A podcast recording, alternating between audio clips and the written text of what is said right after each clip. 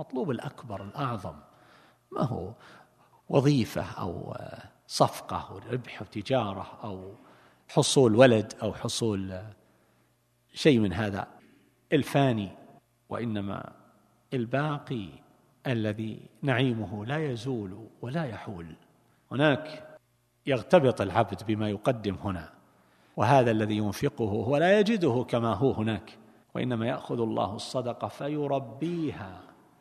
كما يربي أحدنا فلوه يعني الفرس الصغير يأخذها بيمينه فيربيها له. فتكون التمرة مثل الجبل تمره تكون مثل الجبل. الريال هذا ما يجده ريال الخمسة ريالات اللي تصدقت بها ما تجدها خمسة ابدا هي في نمو دائم.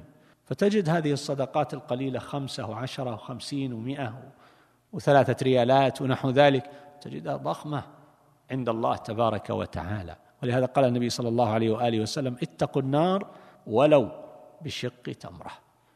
فلا تحقرن من المعروف شيئا. ابذل ما تستطيع وقدم واعلم أنك تقدم لنفسك. فهذا دعوة إلى الإنفاق إنفاق الإنسان مما يحب وتتعلق به نفسه كثيرا. وهذا الذي يحصل به حضور النفس والشح الغالب حينما تكون الأشياء أثيرة إلى النفوس مما تهواها وتميل إليها فكان إنفاق ذلك علامة على الإيمان الثابت واليقين الراسخ وإيثار ما عند الله تبارك وتعالى.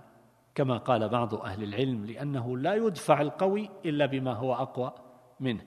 فهذا الشيء الذي تنجذب إليه النفس بقوة ما الذي يدفعه. ما الذي يدفع هذا الشح المتمكن في النفوس؟